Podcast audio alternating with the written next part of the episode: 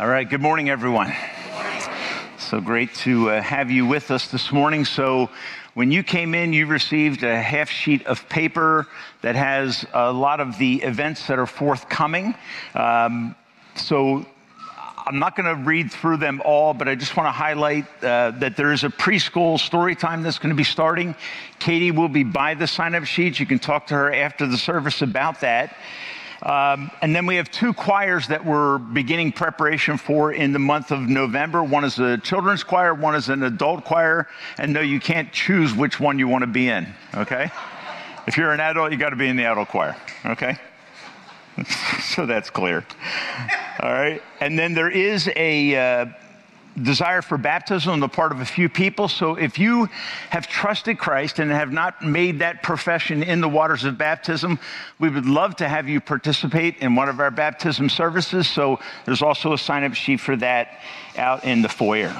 Okay? I want to ask you to stand with me if you would. I want to read a psalm that is very uh, integral to the uh, topic of our sermon today and the songs that we're going to sing today, and it's from Psalm 8. I want you to listen to this and uh, join in the celebration that this text is. It says, Lord, our Lord, how majestic is your name in all the earth.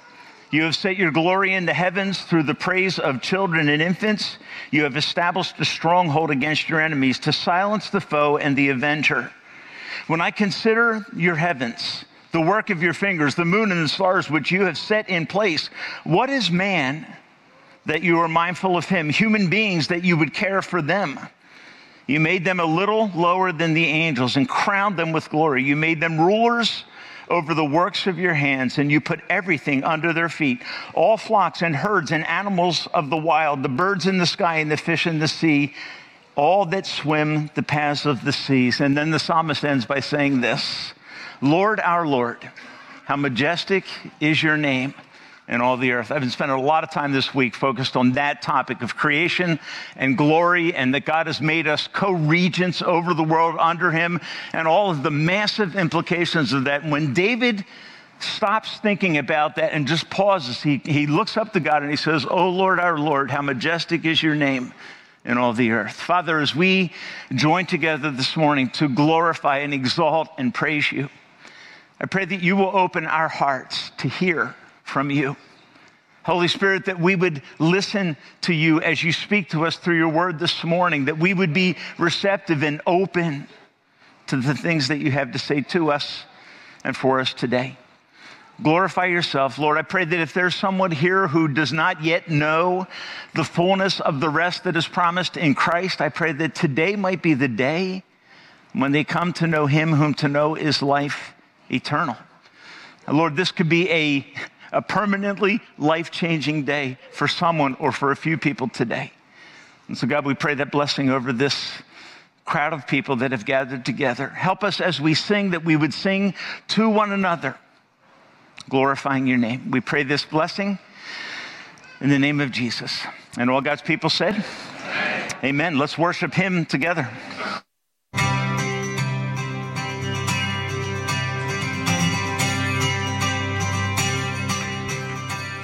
I was buried beneath my shame. Who could carry that kind of weight? It was my doom till I met you. I was breathing, but not alive. All my failures I tried to hide. It was my turn till I met you. You called my name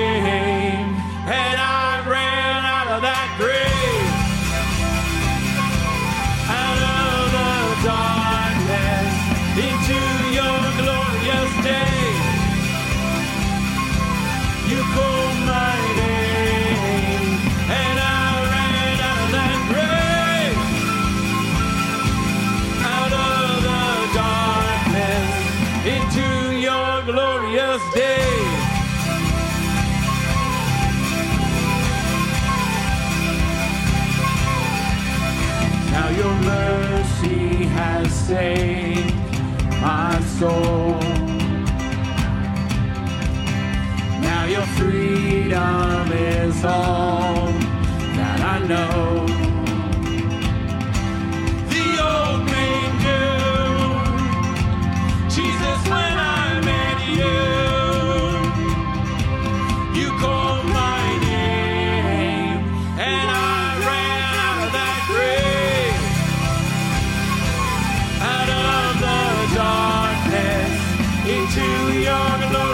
Day.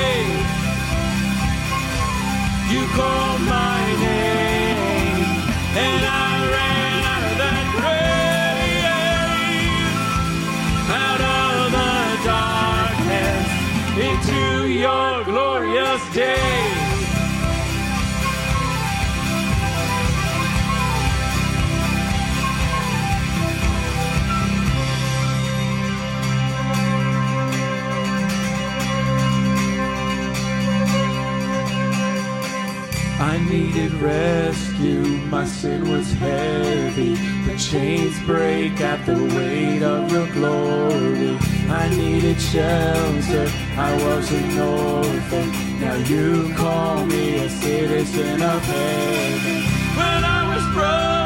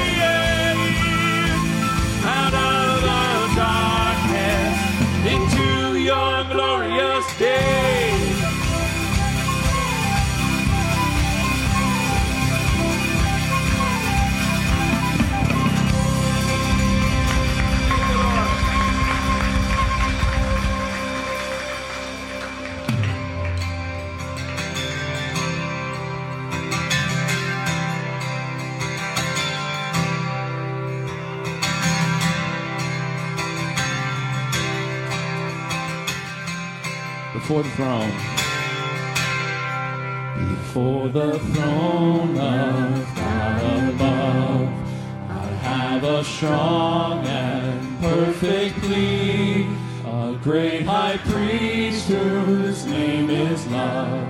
Whoever lives and pleads for me. My name is written on his hands.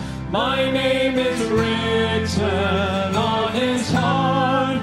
I know that while in heaven he stands, no tongue can bid me thence depart. No tongue can bid me thence depart. Satan tempts. When Satan tempts me to despair and tells me of the guilt within, upward I look and see him there, who made an end of all my sin. Because the sinless Savior died, my sinful soul is counted free. For God the just is satisfied to look on him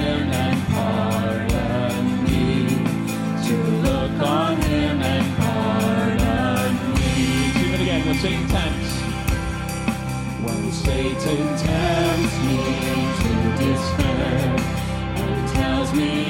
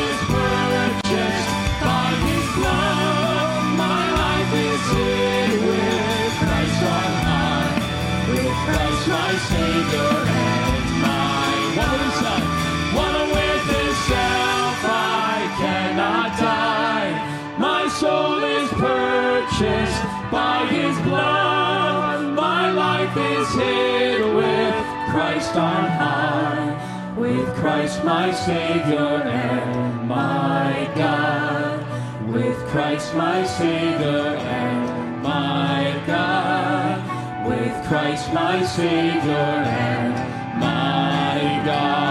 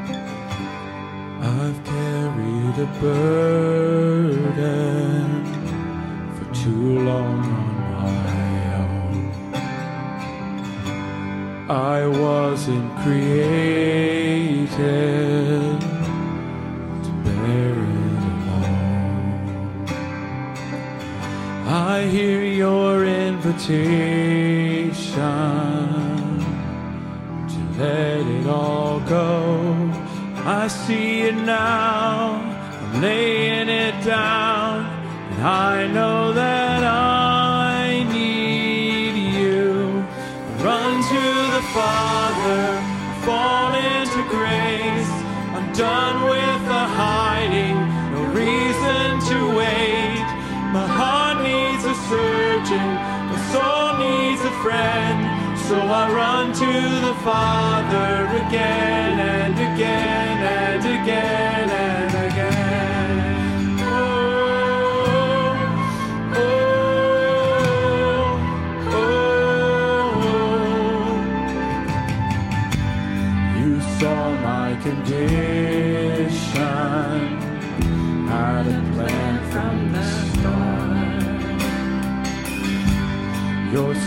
for redemption, the price for my heart. I don't have a context for that kind of love. Don't understand, I can't comprehend. All I know is I need you. I run to the Father, grace. I'm done with the hiding, no reason to wait. My heart needs a surgeon, my soul needs a friend. So I run to the Father again and again and again and again. Whoa,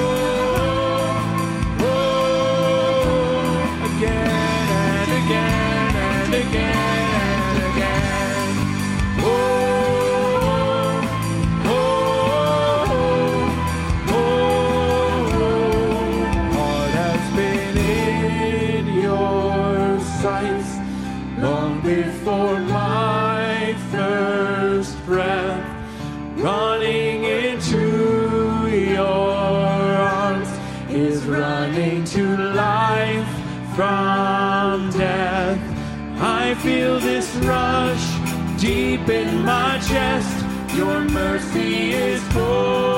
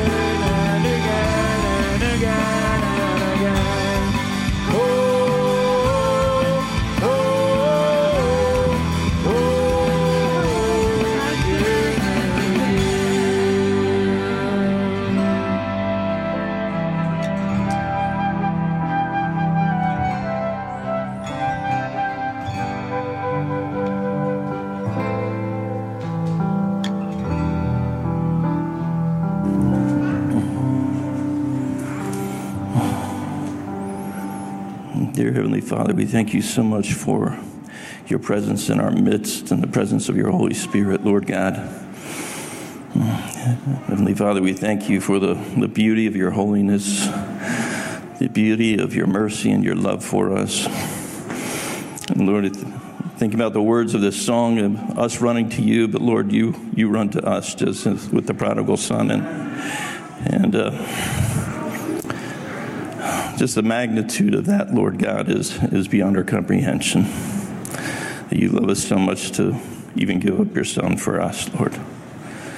Lord, I pray you uh, just bless this time we spend together this morning as Tim brings your word to us, Lord God.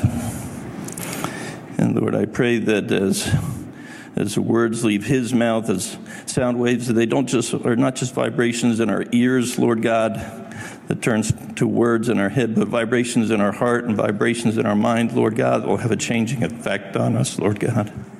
We pray that the unction of the Holy Spirit will be upon him this morning, and that he uh, he will bring the words just as you speak them to him, Lord God.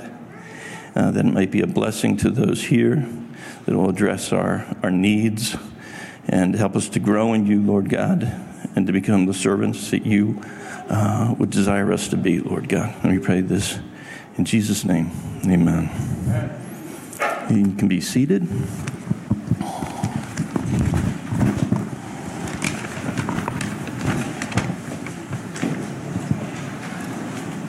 And you can turn uh, to Genesis 2.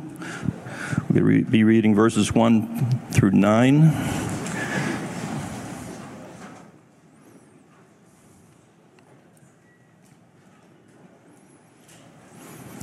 Thus the heavens and the earth were completed in all their vast array.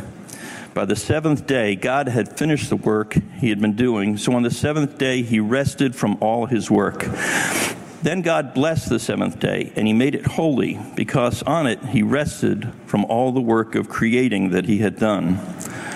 This is the account of the heavens and the earth when they were created, when the Lord God made the earth and the heavens. Now, no shrub had yet appeared on the earth, and no plant had sprung up, for the Lord God had not sent rain on the earth, and there was no one to work the ground. But streams came up from the earth and watered the whole surface of the ground. Then the Lord God formed a man from the dust of the ground and breathed into his nostrils the breath of life. And the man became a living being. Now the Lord God had planted a garden in the east, in Eden, and there he put the man he had formed. The Lord God made all kinds of trees grow out of the ground, trees that were pleasing to the eye and good for food. In the middle of the garden were the tree of life and the tree of knowledge of good and evil.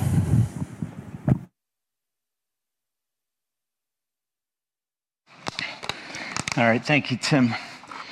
So, if you could turn in your Bibles to Genesis 2, hopefully you're already there. We're going to let the children be dismissed for junior church. And uh, let's jump into God's Word this morning. Is Lauren here this morning, Erica? Your friend Lauren? I don't think so. Okay. All right, we'll deal with that announcement another time. Um, okay, so Genesis 2. Title of my sermon this morning is The Rhythm of Work, Rest, and Worship. I think I only had two of them on there, but when I got to the end of my sermon prep, I realized I needed to add the word worship to the end of that. So all of our lives are lived in a rhythm, okay? There's a flow to how our days go. There's a, there's a, there's a purpose for which God created us that is manifested in that ebb and flow of our daily life. so as I set up the context for what I'm going to talk about this morning, the first thing I want to talk about is how chapters one and two of Genesis relate to each other, because it's obvious as you read that that one seems to be a recapitulation of the first one.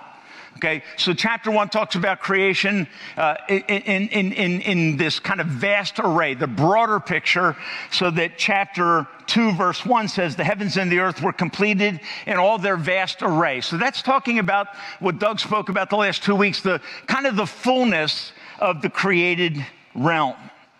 All right, chapter two is more of a detailed focus. So you go from kind of the wide lens to a narrow focus, and that is on the pinnacle of creation, the high point of creation, which is the creation of humanity. Okay, so as you read through these chapters, if you're trying to understand why chapter two seems to be talking about some of the things that were talked about in chapter one. The reason is that chapter two is a focus on humanity, which gives us insight and understanding into this rhythm that is to characterize the lives that we live. The other thing you'll notice is in chapter two, kind of moving forward from there, you're going to notice that God is no longer called God, He is called Lord God. Okay, if you read through chapter one, in the beginning, God created the heavens and the earth. When you get into chapter two, and you read uh, in verse 4, this is the account of the heavens and the earth when they were created, when the Lord God made the heaven and earth. So there is a distinct change in the nomenclature that is used to address God in these texts. Okay, so the word God is the word Elohim. It's the one that has that plural, majestic, royal character to it. Talks about the one who is infinitely powerful and the creator of the world, based on Genesis 1. When you get to chapter 2, you find that God is referred to by the name that he reveals himself to Moses to in the book of Exodus. Did, did that make sense what I just said? Okay, so the word Lord, it, the I am the eternally existing God who in Genesis 1 created the world and is the covenant keeping God. That's the idea of Yahweh or Lord. He is the one who makes promises. In the book of Exodus, he has made massive promises to the nation of Israel, and he wants them to know as they read the creation account that the one who is committed to them is the one who understands how they were made because he made them. Okay, so at, he, he's called Lord God here, I think, 20 times. Moses writes five books in the Old Testament. We call that the Pentateuch, Penta 5 and the Tuch, the scrolls. Moses writes five books. In the rest of the books, I believe he refers to God as Lord God only four times in the next five books. Here he refers to him in that fashion 20 times.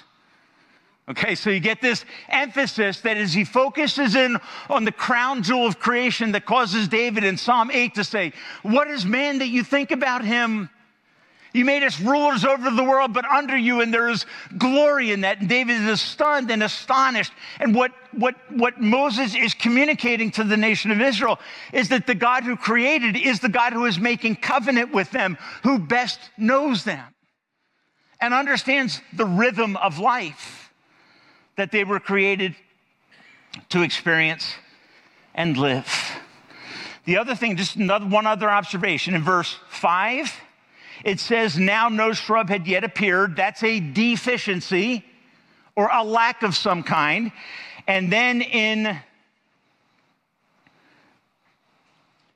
let's see, where's my other one? Oh, it's in verse 18. Okay, it's why it's not in my text this morning, okay? It says that it wasn't good for man to be alone. So, what Genesis 2 is doing is addressing two deficiencies and then showing how God resolves that need.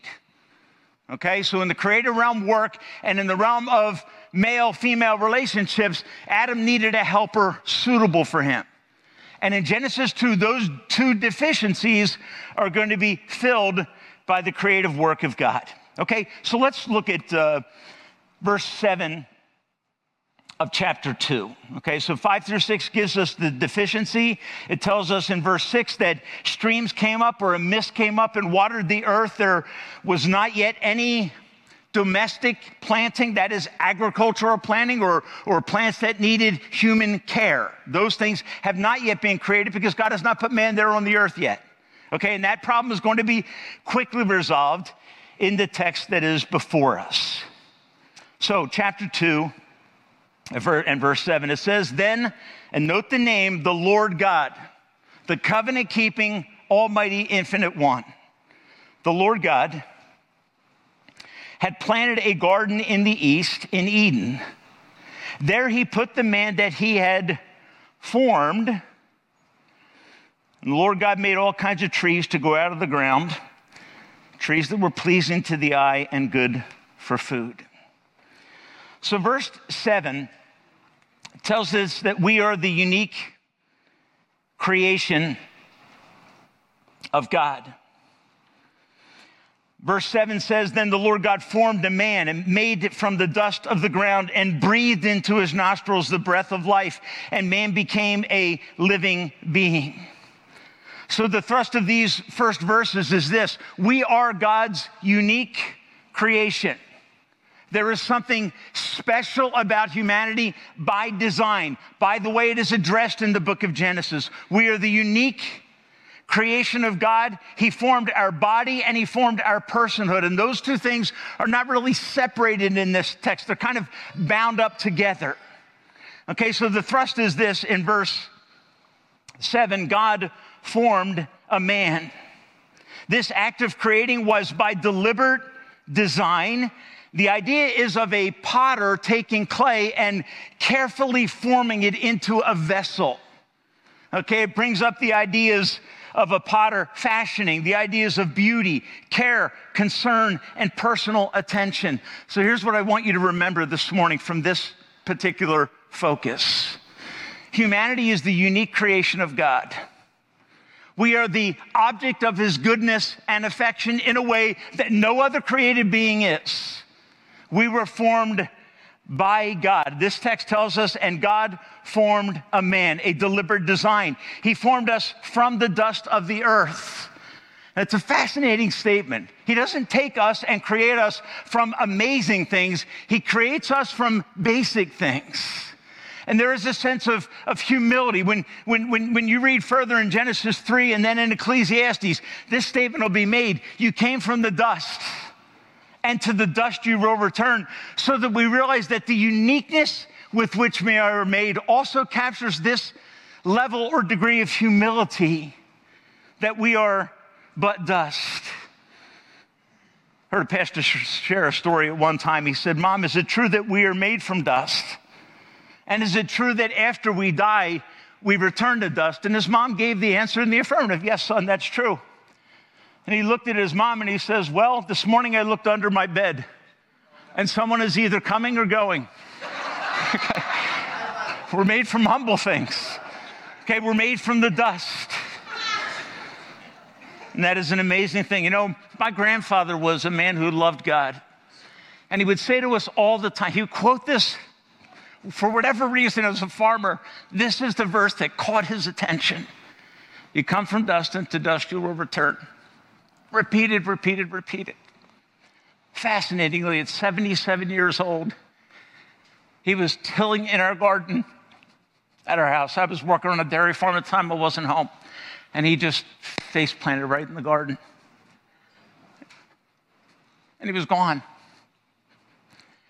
And I, when I think of you're made from dust, I always think of that a humble man who would express his understanding of his relationship to God as one formed and cared for by God. Without a sense of being exalted, even though we are.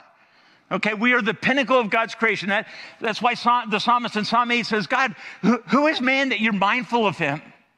Or the Son of Man that you, you care for him in such a way, and you made him a vice regent over the world, folks. That's what God did. He created us under him, but over the world. And we have this unique capacity and place in creation. And the next part of this verse, in verse 7, it says, He created us from the dust of the ground and He breathed into His nostrils the breath of life. You can go into all the Hebrew words here. I'm going to be honest that they're used a lot of times in, in, a ver- in, a, in a great variety of ways. The essence of it is that God breathed into man a soul that he becomes a living being in the image of God with the desire to know God, with the capacity to interact with God, with the capacity for emotion and intellect and all those sorts of things. We are so beautifully by God created and we are his unique creation in his own image uh, genesis 127 says in his likeness to, re- to relate to him and to rule over the world that he gave us and it's fascinating that that relationship is broken when sin enters into the world. Right? Because when Adam and Eve break covenant with God in Genesis chapter 3, what does the Bible tell us? They heard God walking in the cool of the day and they hid themselves from God. Now, James is going to get into that in detail next or in, in two weeks. For now, let me simply say this they were created in the image of God, given the life of God, because God breathed life into them to relate to God, to know God, and to rule over the earth that God created. Formed by God for that purpose. That was lost when sin entered in. That is restored when we come into relationship with Jesus Christ. And that's what we so beautifully sang about this morning. I run to the Father. I couldn't come as a sinner but because of the grace that God has given me in Christ, I can run to Him. I can go back into that relationship. Whereas when God came in the cool of the day, Adam and Eve hid from God because they felt shame and sin. In Christ, they find acceptance, forgiveness, restoration, and joy. So we were created unique in God's image. And I would argue that because of secular humanism, the idea that we are just, just a result of random, random events and random chemical forces and chance that we have suffered an identity crisis that has led to a moral crisis. Science tells us that we descended from apes by sheer chance and random process. process. And if you think you're here by chance, you are robbed of your significance and of your meaning. Your life lacks the fundamental purpose. You are not unique, and you will create your own purpose, usually to get the most out of life for yourself, and chaos results. There's a place in the Bible that says, if this is the case, then why not eat and drink? Live it up to the fullest because tomorrow we die. Let's get the most out of life because this is all there is. Forgetting that God breathed into man the breath of life, soulishness, which has an eternal quality. Becomes interesting that secular humanism, which aims to exalt humanity above everything, actually ends up degrading man as a chance mutation. Without a creator, without a biblical moral compass, we veer off into the strangest behaviors. Folks, I'm going to tell you something. Many people think that the perversion that is overtaking America in the realm of sexuality is current. It's not current. It goes back to this uh, doctrine of Darwinism that says we are just a result, a, a result of chance mutations. Well, if that's the case, there is no moral obligation, and we are on top because we've evolved the best. We get the most out of the planet we live on. So live it up. And do you realize that that's what's happening? When you throw off the idea that you were created by God unique in your gender, et cetera, et cetera, et cetera, when you throw that off, you open all doors for all kinds of brokenness and perversion. And that, sadly, is the world that you and I live in. The doctrine of creation helps to bring us back. Well, I just want to say this, okay? I, I think there are proofs of this we are God's unique creation. Okay, and I'm going to give you just in bullet points three simple proofs that show us that in the beginning God created, and God in this text created man in his image. The first I want to give you is the proof from complexity. Okay, now I know I have extra page this morning, so I got to pull this out, okay? An additional step that I could get lost in, all right? So we have, first of all, the proof from complexity. Many call this the idea or truth of intelligent design. It argues that we are not random, but we are fashioned, designed, unique, and intricate, and that it was done by God. It is an observation or it is, it is an argument from what we observe, from what we see, the complexity of the human body. In Psalm 139, David says, When I consider all of this, I realize that I am fearfully and wonderfully made. And he goes into a level of detail that someone in the ancient time could not possibly know apart from divine inspiration in the record. Can I read for you real quickly this summary of the complexity of the human body? And ask yourself this question Could that simply come about through random process? Think about the remarkable complexity of the human body. Physically, we are the result of two sets of 23 chromosomes which unite at conception. A single human chromosome contains 20 billion bits of information, which corresponds to about 500 million words or 2 million pages. At 500 pages per book, this means that a single human chromosome is equal to about 4,000 volumes of information. We each have 46 chromosomes or 184,000 volumes of 500 pages each. Okay? Now, the seminary I went to had 100,000 volumes, or yeah, 100. Uh, it was, I think I'm right, it was 100,000 volumes of books. It's a lot of books. Okay? In, in, in, in what is present in an embryo, there is this staggering amount of data 184,000 books containing 500 pages each. I don't expect you to step back and say, I get that number. I don't. Okay, I just, that is an astonishing number. But that's just what's coded in that original, that, that seed form of you.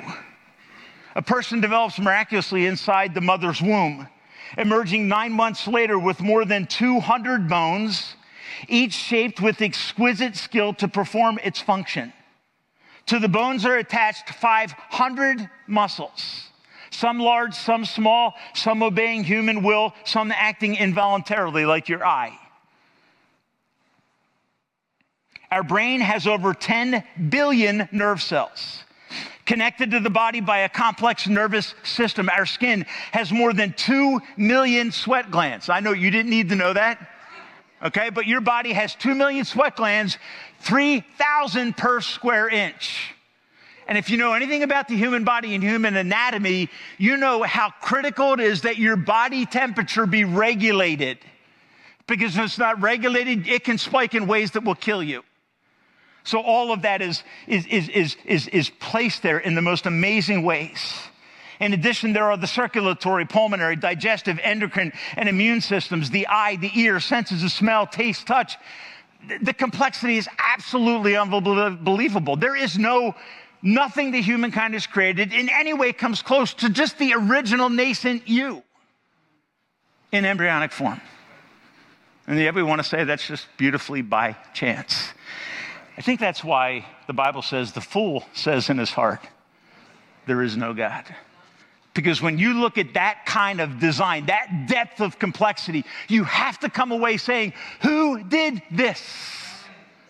Okay, there are many things in, in, in, in, the, in the realm of humanity, human accomplishment and achievement. I look at what is done, and my, the first thought in my mind is that did not happen by chance. Who did that? And the same thing is true when we look at, our, how we are created by God. This argument from complexity. Secondly, there is the argument from benefit. Psalm 1, or uh, Genesis, I don't know why I keep saying Psalm 1. Genesis 1, 26 and 28 Humanity is told to subdue the earth, to master it, and to get the most out of it. Obviously, in a responsible fashion. Okay? So, this would be the proof of, or the argument from benefit. Who in the created realm benefits most from the created world? What species? Okay, and I don't know if you've ever thought about this. I shared this with the teenagers in Sunday school a few weeks ago. The species that benefits most from the created realm is obviously humanity hands down, without a doubt. I'll just give you these simple illustrations. The, the idea of wood, two by fours, all right, by which we can build things the petroleum, ore, natural gas, silicate that's used to make chips that go in the computers we do today. Those chips are cut by neon gas that is in the realm right here, extracted from the air. What's the argument? The argument is we live in a world that was resourced by God primarily for the benefit of humanity. And that's why in Genesis 1 and 2, we are told to rule over that to be co sovereigns with God. It's an amazing thought. So here's, here's what I look at. I say, I say this to the kids all the time. When you look at the world around you, who benefits most from it? They say, well, we do. It's pretty easy to see that. Well, guess what? That's what Moses said 3,400 years ago without all the evidence of science. It was clear that the realm in which we live was created for the benefit of us. And one writer summarized it in this way He says, It looks as if the world knew we were coming. Think about that. Folks, when we drill down in the earth, we're finding oil that was there from the beginning. And when we dig in the, in the earth's core and we find ore, it was there from the beginning.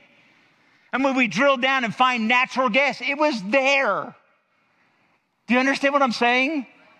We live in a world that was obviously created by God for our benefit. That's the argument of Genesis 1. Rule over, get the most out of, technologically advance the world in which you live. Who does that? Humanity does that at a level that is way beyond any other created being. So there's the proof of complexity. You can't say it just happened. There's the proof of benefit. It looks as if the world knew we were coming. And my experience teaches me that. And the last proof I want to give you real quick is the proof of enjoyment. Okay? So, so we're told to worship God. We're told to look at what God has made and to be amazed. It's an involuntary response. About six years ago, I had the privilege of being invited to go on this motorcycle trip out west. And we, one of the, the plans, we were going to Jackson Hole National Park. And at, to get there, I think we had to go through the Grand Tetons, or when we left Jackson National, we went through the Tetons. I can't remember which. I remember distinctly the experience of coming into this vista that is the valley that kind of leads you out of Jackson Hole, Wyoming, or I, I think that's where it is. I think you come out of that and you come into this valley, and to the left or to the west of the Grand Tetons. The sun was coming up, so we they were lit.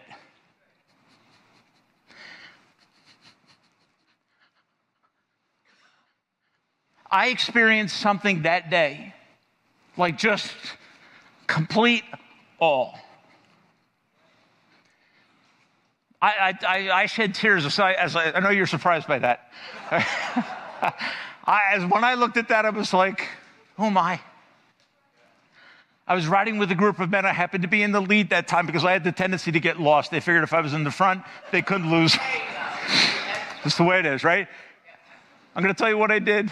I didn't, I didn't say, oh, that's amazing. I should point it out to my friends. I did not go through a process. I just went like that.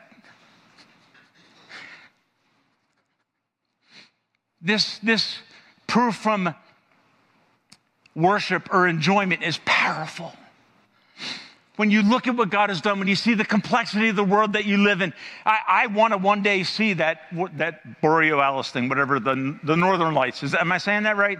That's a miracle too. You know, I, I want to see that. I want to be amazed. that sense of wonder you feel is unique to humanity. Folks, listen. As I went through that valley and that, that flatland at the base of the Grand Tetons, there were a lot of bison around okay? I didn't notice any bison saying, check that out. like, I don't think they went out that morning and said, wow. You all know Doug could do that better, right? I'm, I'm, I'm telling you, they go out there and they do their thing instinctively. I could not be instinctive. I had to, in my heart, I said, we got to stop. And we have to look at this and experience something that only humanity can experience because God created it for you and He created you in His image so that you can, at some level, appreciate. And here's what I always think if at the basic level of my thinking capacity, I grasp something that amazes me. There's a whole lot more that I am totally unaware of. And I think these are some of the strongest proofs that in the beginning, God and that in Genesis 2, the Lord God formed the man and he put him in the planet to enjoy it, to benefit from it. And I believe that those are some of the strong, they're not scientific arguments, folks. They're just simple base observations that I think blow away any argument to the contrary. There has to be an intelligent designer behind a world so unbelievably complex and amazing. There has to be, and he must be worshiped. He must be given what he deserves. And we are compelled to do that. John Calvin said it this way He said, Though you try to deny it, this truth will hunt you down. Even a professing atheist feels at times an inkling of what they desire not to believe. You follow that? Even an atheist, when he observes it all and wants to deny the obvious truth that there is a God who created, he feels an inkling to worship what he longs to deny. Isn't that sad? How sad, how pathetic to see the beauty of it all, but not be able to relate to the one who made it all, even though there is this inkling. I'm blocked by my sinfulness, by my self centeredness, by my own desires from appreciating and fully enjoying and benefiting from the incredible complexity that God has made. And as Christians, we stand on a totally different side because we believe that in the beginning, God. So the first truth in verse 7 of chapter 2 is that we are God's unique creation and He formed our body and our person, and there are obvious proofs of that. Second truth, 8 through 9. We enjoy God's kind provision. And look at verses 8 and 9. It says, Now the Lord God planted a garden in the east in Eden, and there he put the man that he had formed. The Lord God made all kinds of trees to grow out of the ground that were pleasing to the eye and good for food. And in the middle of the garden were the tree of life and the tree of knowledge of good and evil. And all I'm going to say about that verse now, because that'll come up a lot more in chapter 3, is that there is a moral component to how we are formed. There is some degree of us being under God, but over the world. And in this relationship with God, we have a moral accountability. I could also give you the argument for morality. Okay, you live in a world that demands justice. The most evil person, after having done the most horrific thing, right, can be wronged against and cry out, You can't do that to me. Does that sound familiar to the world you're living in today? Right? There is this sense that I live in a world that is broken, that there is uh, moral ambiguity, that there is this lack of honoring God, and it makes a world dangerous to live in. And I think that's the argument that begins there in that discussion about the tree of life and the tree of knowledge and good and evil. That'll unpack further as James teaches that text. But I think the thrust of this text is that God planted a garden in the east and he put the man there that he had formed. Okay, what does that say? It says that God provided for his creation. He made a garden, he planted trees there. Sadly, for people like me, he created fruit trees. Okay, and I, I struggle with that at some level. I'm not a fan of fruit. Okay, I like a lot of vegetables, I like a lot of meat. I just don't know how I would have done, so I'm glad that God brought me along later, okay? He planted a garden. His goodness and kind care are present in preparing the earth. And it's fascinating that the word Eden means delight. The aim of what God had created was to thrill his creatures so that they would then respond to him and say, God, thank you. We glorify you. We praise you. Like looking at the Grand Tetons. Wow. And God put him in a place where he would care for them and he gave them trees that were pleasing and good for food and needing care. And folks, this is one of the keys transitions in the text. This starts to introduce the idea that at the beginning, God did not create for them, at least in, in, that, in that day. He did not create seed bearing plants. He waited because that's agricultural work that needs tending and care and concern. Same thing with the fruit trees and things like that. There's, there's this whole uh, aspect of creation that God is doing for the benefit of man and for his glory. The garden is verses 10 to 14. And uh, Tim, uh, I guess Tim didn't read through that. It, it, it, what it does is it talks about a river flowing from Eden that separates and brings blessing to the rest of the world. Okay? So the idea there is that God created a place called paradise. Eden, a garden of delight, where he would very beautifully meet the needs of humanity, particularly their need of relationship with him, because we were created for that. Okay? So, what is, what is this? Two of the rivers mentioned are still existent the Tigris River and the Euphrates River. This is a real geographical location created by God. And it's fascinating when you think of the context, right? Where is Israel when they hear these words?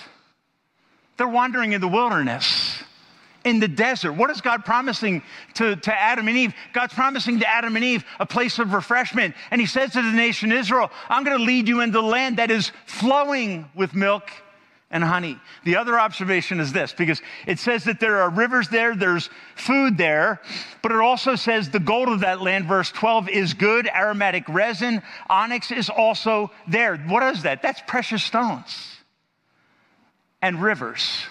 Does that ring a bell for you from the New Testament?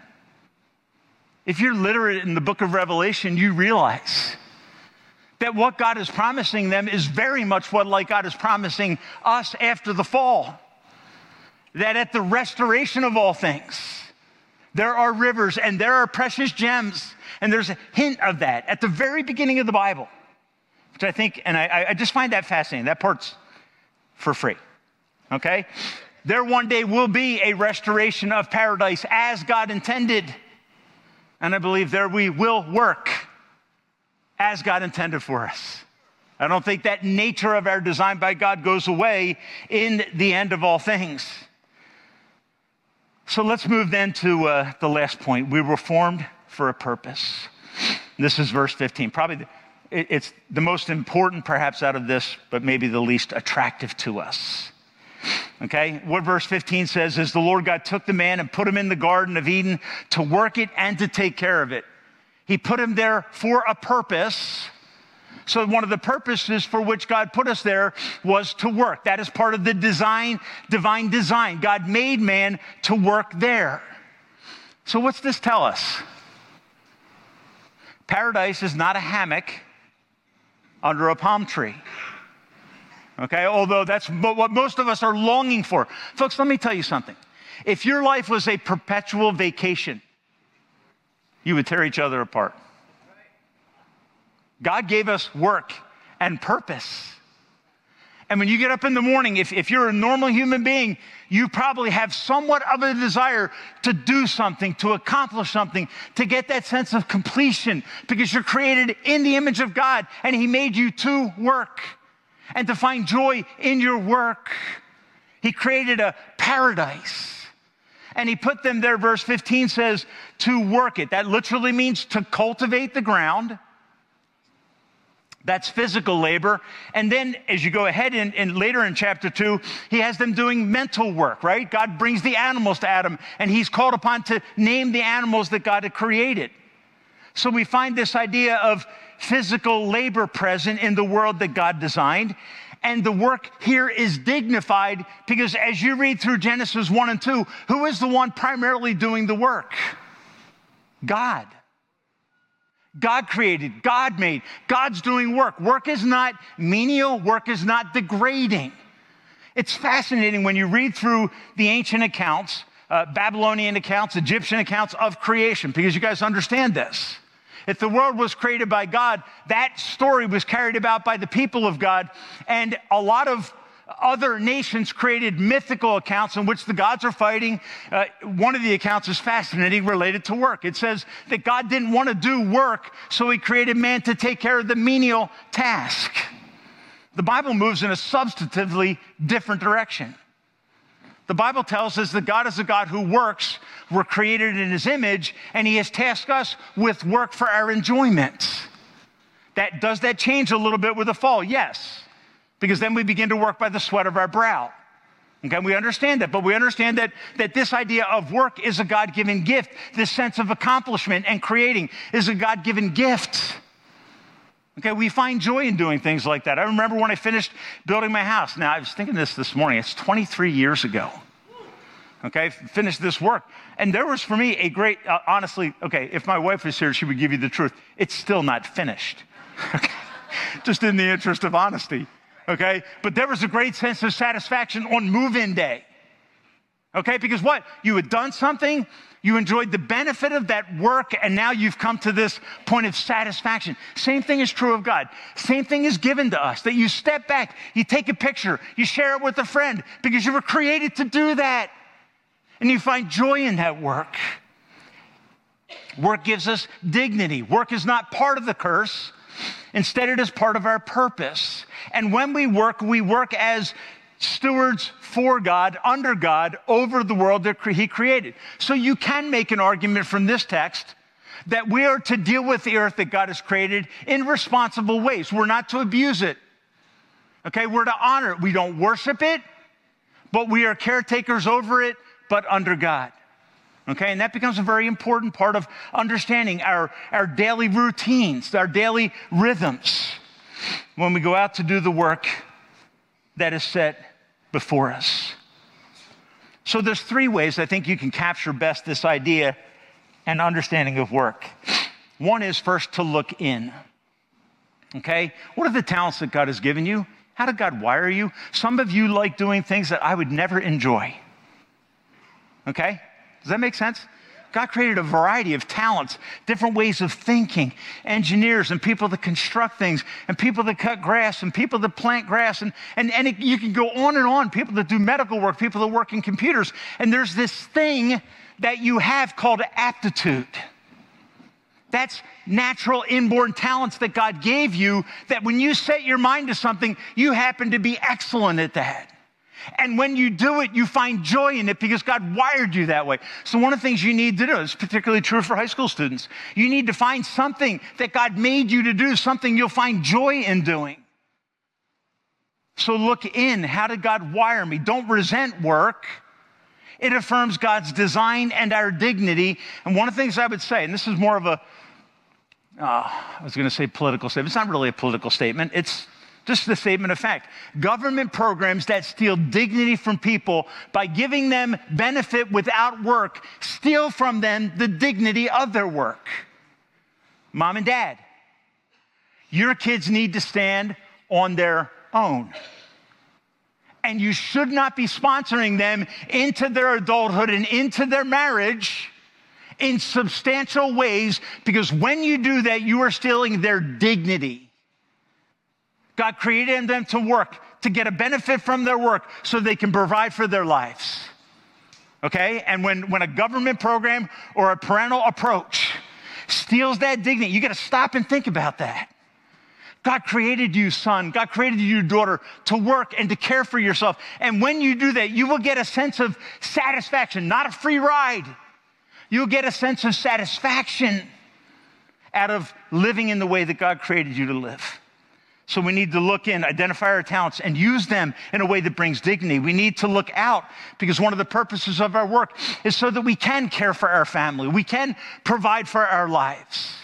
Okay, that becomes something that's very clear in Scripture. Okay, so we look out and there's this means of provision and there's also this means of generosity. When I come across a need in the world around me and somebody needs help and I have the capacity to help them, there's joy in taking from the benefits of our work and meeting a need. God says this all over the place in the Old Testament to the nation of Israel. When you see someone in need, step up, take from what you've earned in your work and help someone that's in need. Ephesians 4 says, uh, Let the one that stole, don't steal anymore. Instead, labor with your hands that you might have something to give to someone in need. Okay, so it's a means of provision and it's also a means of generosity. So once you get nailed down in your job and you got the paycheck coming in because you're using the gifts that you saw when you looked in, now look out, care for your family. God says if a man doesn't care for his family, he's worse than an infidel. God gave you work to care for the needs around you. Okay? And then, thirdly, this text tells us to look up. And I think this is where this rhythm starts to come. Okay? The rhythm of work, of rest, and worship. Okay? So the Bible tells us in verses two and three that by the seventh day, God had finished all the work that he had been doing. So on the seventh day, he rested from his work. Now, that's an interesting statement when I'm talking about the infinite creator God who is Lord in covenant relationship with us. He rested. What kind of rest is that? Is God exhausted? This, my back hurts. okay? Is that what it's saying? No, the rest that God is enjoying is what? It's a rest of satisfaction. It's a rest of completion. It's done. And he's enjoying that. And he tells man to, to work the ground using the gifts that God has given you so that ultimately you can look to God and worship Him on this day called Sabbath. And what God does here is He lays the groundwork for this one in seven principle that is most clear as you read chapter one through verse one of chapter two. God worked for six days. And on the seventh day, what did He do? He ceased. He stopped working. And what was God doing? God was setting a pattern for us because you see this in the Old Testament, you'll see it in the New Testament. There is a day that should be set aside in all of our lives on a weekly basis for satisfaction. To sit down on your couch that you bought with your money and relax. And that's a gift from God. And you should do that. You should enjoy the provision of God in a very beautiful way. But as you enjoy that, you must also look to God and say, God, thank you for the gifts you've given me. Thank you for the provision of a physical body that can work. Some people don't have that. Right? It should humble us because remember that I'm dust and the dust I'm going to return. But in the meantime, God has given me a purpose to live for Him. He's breathed into me an eternal soul that can relate to God. And as I work, I can do that with God. Okay, not for God, but with God. And I can enjoy the benefits of this beautiful gift of work. I'd make this observation when you work hard, rest is more satisfying and valuable. Have you experienced that? And I have. Sometimes you just can't wait to get home and sit on the couch because you are done. But that rest, yeah, for us is characterized by exhaustion, but it's also characterized by some degree of satisfaction. Something in my workplace today was accomplished, despite all the irritating people at work. Okay? Something Something got done. There was a task laid out and a task accomplished. And with it, there is this sense of satisfaction and joy. God wants you to have that. I, I, I won't let myself go any further on that. So, Colossians 3 says this, and this is the work is worship. Whatever you do, work at it with all your heart for the Lord and not for man. And then Paul says this it is Christ you are serving. So, my work, when I go out and I labor for someone and I help someone, whatever I'm doing that is work for me, right? And that can be in the context of home life, that can be in the context of going out on a job. It's a task. I do it, I get joy, I get satisfaction in that care. It matters, it means something. And Jesus says to us, when you do that, when you pour yourself out, don't do it for the applause of people because if it doesn't come, you will find it devastating if your labor is underappreciated. Isn't that the cause of a lot of struggle in marriage and workplace? Right? I did my share, you didn't. And so we quibble over that. What does Paul say? Do your work as unto the Lord. Do everything you do for the glory of God and as before his eyes. And let the results in his hands. Okay, folks, that's worship. When I do what God has given me to do and I earn a blessing and I use it for his glory and I, I sit back and I rest in satisfaction and I say, God, thank you for the gift of work. Because I don't know about you, but I would not want to sit around seven days of the week. And I know my wife would become, just think about that, okay? God help my wife. So let's draw this to a close. In Genesis 2 and verse 4, it says, this is the account of the heavens and earth when they were made, when the Lord God made the heavens and the earth. And you do get this sense as you read through this that God sat back and said, It's done. And there's a beauty in that. God sat back and said, It's done. Millennia later, there's a second time that God says, It is done.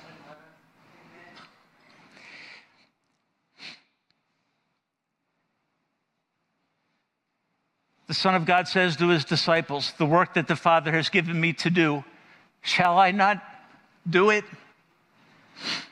And at the end of that work, the Lord God cried out in the person of his Son, Jesus Christ, It is finished. Shall I not do the work that God has given me to do? And the Son of God submitted to his Father in heaven and did the work that we so desperately needed to be done for us.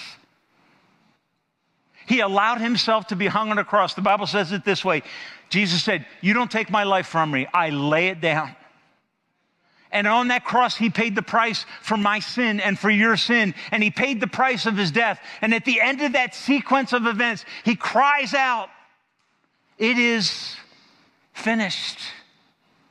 And Hebrews 4 and verse 9 fascinatingly says this it says, There remains then a Sabbath rest for the people of God. That is for people who trust in and believe in God. For anyone who enters God's rest, also rest from his work. This Hebrews is talking about spiritual labor, trying to earn favor with God. By religious activity, the Son of Man comes and says, No, don't, it's done. I did it for you. And by faith, you enter into the rest that I earned, the rest that I achieved. Rest from the consequences of your sin. Isn't that beautiful? So God creates and He says, ah, it's, it's good. It's done. It's finished. And then we find the curse and the fall and brokenness and all aspects of life. And then we come into the Gospel of John, and Jesus cries out on the cross, It is finished. And the writer of Hebrews says, We who have believed enter into that Sabbath rest. We enter into the rest of Christ, which is the freedom from the consequence of sin because he took the consequence for us and he offers us hope and peace. Folks, until you believe that Jesus lived a life that you could never live, died on the cross for you, fulfilling the demand of God's holy law, doing the work that my Father has given me to do, you will be exhausted. That's why Jesus calls out to the crowds that followed him and said, Come unto me, all you who labor and are heavy laden, and I will give you rest. Folks, I look forward to the day when the hard part of work is gone. But I believe with all my heart, based on Matthew chapter 6, when Jesus prays in, in the Lord's Prayer, he says, Father, your will be done on earth as it is in heaven. I believe he's talking about the restoration of all things. I think he's talking about the restoration of a new heaven and a new earth, wherein we find sublime purpose. Working like God works, because it's not part of the curse, it's part of why we were created. To enjoy life together before Him in the most glorious way. That's all. If you come up to me after the service, can you tell me more about that? The answer is no. I can't. I'm just telling you, Jesus prayed that God's will would be done on earth as it was in heaven, and I believe that is the reversal of what happens in Genesis 1 and 2 and 3 when it all falls apart. I look forward to that day. I wonder this morning have you come to rest in Christ? Because we're going to go right now, partake of elements, elements that declare a very simple truth in three words. Communion says, It is finished. The consequence of your sin paid in full. The wrath that you deserve, borne by the Son of God who lived the life you could never live, died the death that you should die, so that you could be forgiven and set free. So, as we partake of the elements this morning, I want to ask you to think in two ways. Go back to the beginning. When God says, It's done, you and I are part of that, of what God has made. And then I want you to think ahead a few millennia to the cross of Christ. When for you, a sinner in need of a Savior, he cried out, It's done. Your sin paid in full. And if you believe in the Son of God, having repented of your sins and trusting in Him, He will make you His child. and He will restore purpose to your life. He will make your work more enjoyable. He'll make your life more purposeful as you rejoice and celebrate in Him. Father, as we conclude the service this morning, and as the men come to share the elements that proclaim it is finished. May we reflect on this text and may we see that everything we are called to do is worship. May we prepare as we partake of these elements to go into life differently tomorrow, tasked by God to work and to represent Him well. Lord, as we partake of these elements this morning, I pray that there will be a cry in our heart that simply says, Thank you, Lord, that it is done. And thank you that you did your Father's will, the work that He gave you, so that we could be forgiven and set free. Bless now as we share the elements. And I pray this in Jesus' name. Amen. So the men are going to come with the elements in just a moment. The very simple directive from the Lord's table is this let each one examine themselves and then eat of that bread and drink of that cup. And I pray that as you receive the elements, you will do that this morning.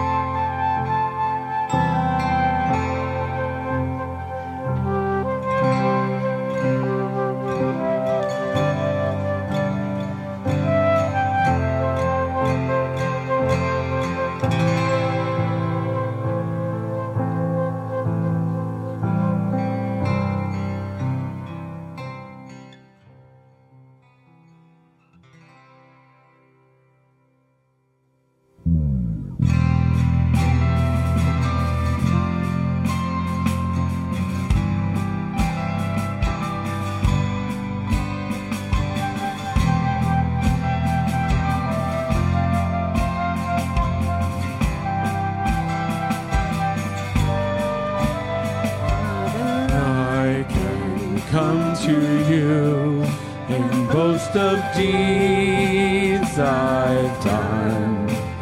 In my pride, I strive to earn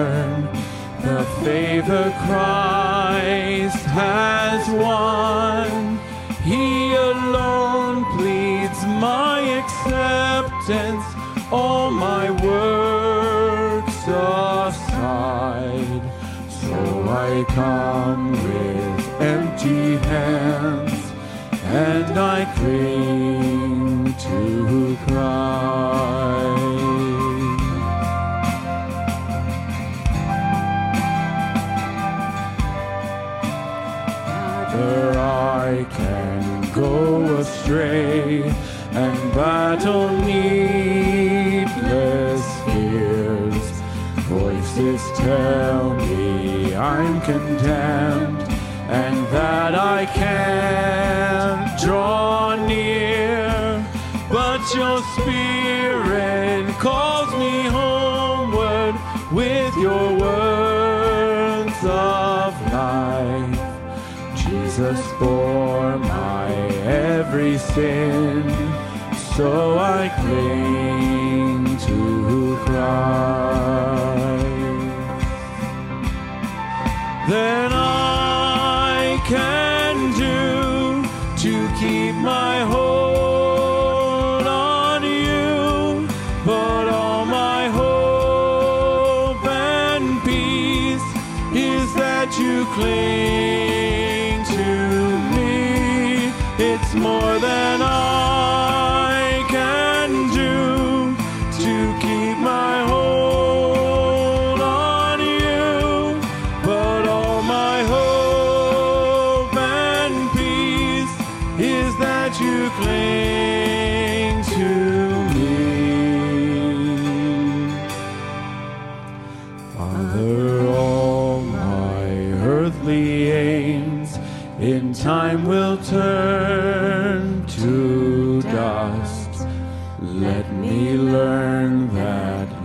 is gain for those who know your love. All the treasures of this world will never satisfy. You alone are endless joy,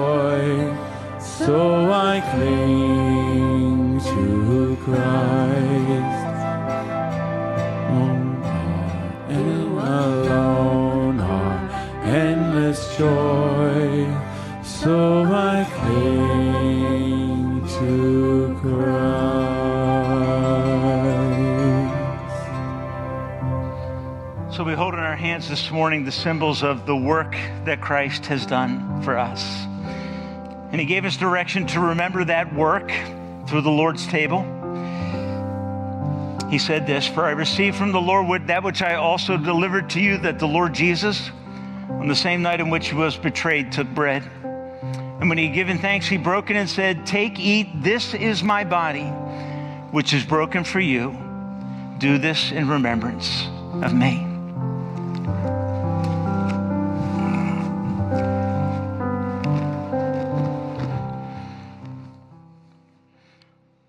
Paul goes on to say, in the same manner, he also took the cup after supper, saying, This cup is the new covenant in my blood.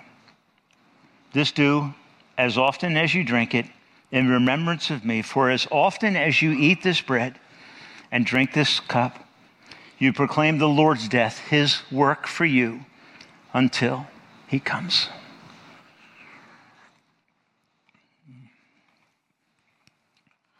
Would you pray with me this morning? Father, this is our day of rest.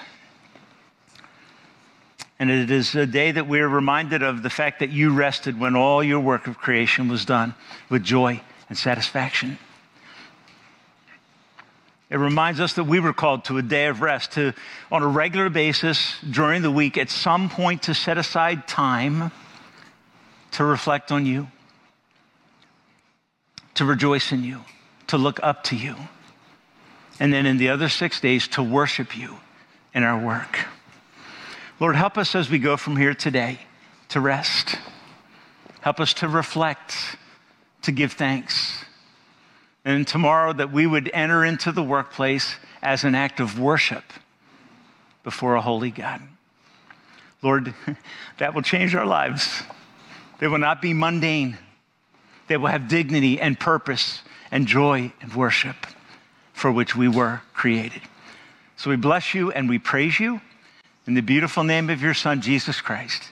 And all God's people said, Amen. God bless you as you go.